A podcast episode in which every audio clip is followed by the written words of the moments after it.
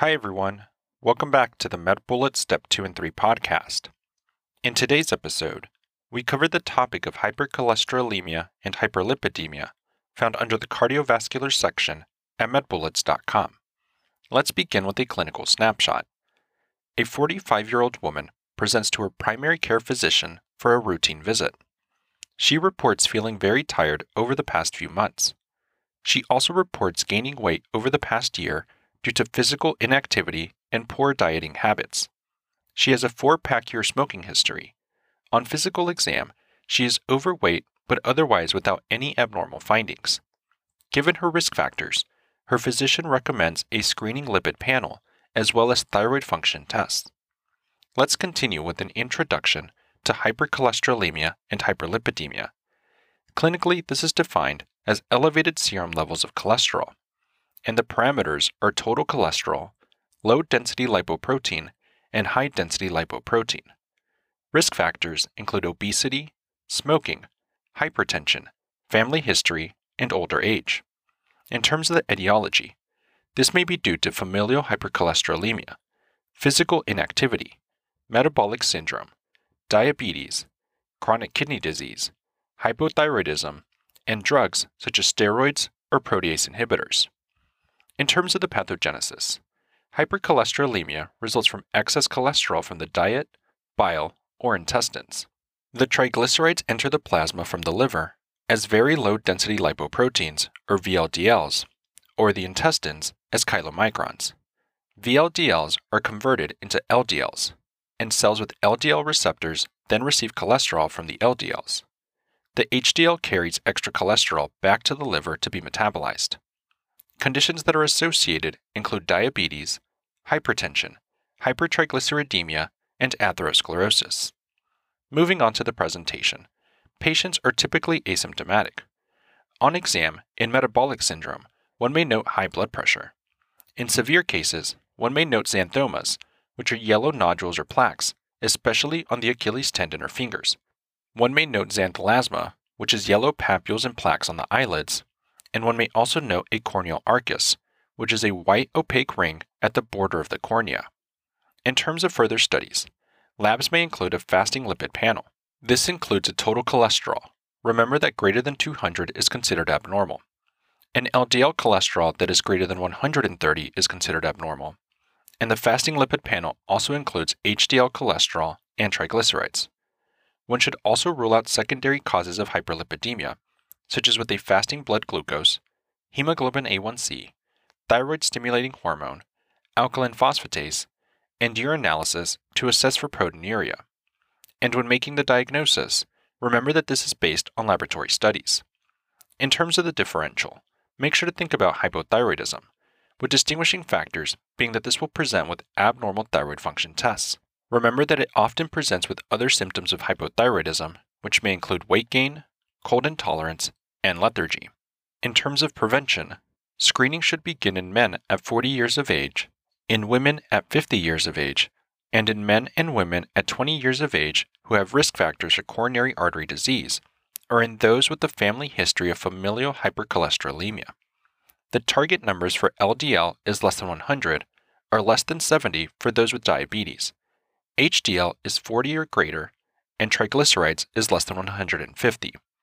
In terms of treatment, conservative options include dietary modification. This is indicated for all patients. Specific modalities include minimizing saturated fats, trans fats, sugars, and red meats. Another option is increased physical activity. This is indicated in all patients. Medical options include statins. This is indicated for those with hyperlipidemia, coronary artery disease, stroke, a greater than 10% 10 year risk of coronary artery disease, and remember that it lowers mortality. The side effects include liver toxicity. Another option is ezetimibe. This is indicated as an adjuvant therapy to statins in patients with acute coronary syndrome. And a final option is PCSK9 inhibitors. This is indicated in hyperlipidemia even with statins at maximum dose. Specific drugs include alirocumab and evolocumab. Complications related to hyperlipidemia and hypercholesterolemia include heart disease. And lastly, with regards to prognosis, remember that this is associated with an increased risk of cardiovascular disease. Now that we've discussed the major points related to hypercholesterolemia and hyperlipidemia, let's walk through a question to apply what we've learned and get a sense of how the topic might be tested. For this question, consider the following clinical scenario. A 37 year old woman presents to a general medical clinic with fatigue. She is an immigrant from Brazil, and this is her first time seeing a physician in the past three decades. She reports mild itching of her skin, but otherwise has no complaints. Her vital signs are a temperature of 37 degrees Celsius, heart rate of 80 beats per minute, and blood pressure of 122 over 76, and a respiratory rate of 12 breaths per minute, with an oxygen saturation of 99% on room air. A cursory physical exam is notable for xanthomas. Which of the following is true regarding this patient's illness? And the answer choices are Choice 1. One would expect to find Lisch nodules on slit lamp exam. Choice 2. One might also find a positive antimitochondrial antibody. Choice 3. Further exam of the skin would reveal ash leaf spots. Choice 4. Angiofibromas are also likely to be present. Or choice 5.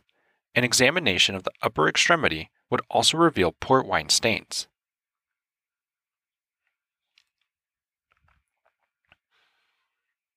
The best answer to this question is choice 2 one might also find a positive antimitochondrial antibody. Xanthomas and xanthelasma are deposits consisting of lipid laden macrophages. They are associated with familial hypercholesterolemia, as well as any disease which leads to cholestasis, such as primary biliary cirrhosis. Signs of hyperlipidemia include xanthomas and xanthelasma. A tendon xanthoma, which is a lipid deposit often found in the Achilles tendon, may also occur. Xanthomas may be found in familial hypercholesterolemia as well as in primary biliary cirrhosis, an autoimmune reaction of the biliary tract which results in extrahepatic biliary obstruction, increased pressure in the intrahepatic ducts, and conjugated bilirubinemia. This results in increased cholesterol, pruritus, jaundice, dark urine, and light stools. Antimitochondrial antibodies are positive. The publication by Moma and Lindor discusses primary biliary cirrhosis. PBC is a chronic autoimmune cholestatic liver disease. It is characterized by slow destruction of small intrahepatic bile ducts, impaired biliary secretions, and stasis of toxic endogenous bile acids within the liver with progression to liver fibrosis and cirrhosis. It occurs more commonly in women than men at a ratio of 10 to 1. In most cases, diagnosis relies on a positive antimitochondrial antibody in the context of chronic cholestasis, without the need for a liver biopsy. The publication by Robinson discusses familial hypercholesterolemia, another condition where xanthomas may be observed. Familial hypercholesterolemia is a genetic disorder of lipid metabolism that is characterized by a significant elevation in levels of low density lipoprotein cholesterol, and patients are at very high risk for premature coronary heart disease. Let's also discuss why the other choices are incorrect. Choice 1 Lisch nodules are found in neurofibromatosis type 1. Choices 3 and 4. Ash leaf spots and cutaneous angiofibromas are characteristic of tuberous sclerosis. Choice 5. Port wine stains are characteristic of Sturge-Weber syndrome. That's all for this review about hypercholesterolemia and hyperlipidemia. We hope that was helpful. This is the MedBullets Step 2 and 3 podcast, a daily audio review session from MedBullets the free learning and collaboration community for medical student education. As a reminder, you can follow along with these podcast episodes by reviewing the topics directly on medbullets.com. You can listen to these episodes on the MedBullets website or phone app while reading through the topic.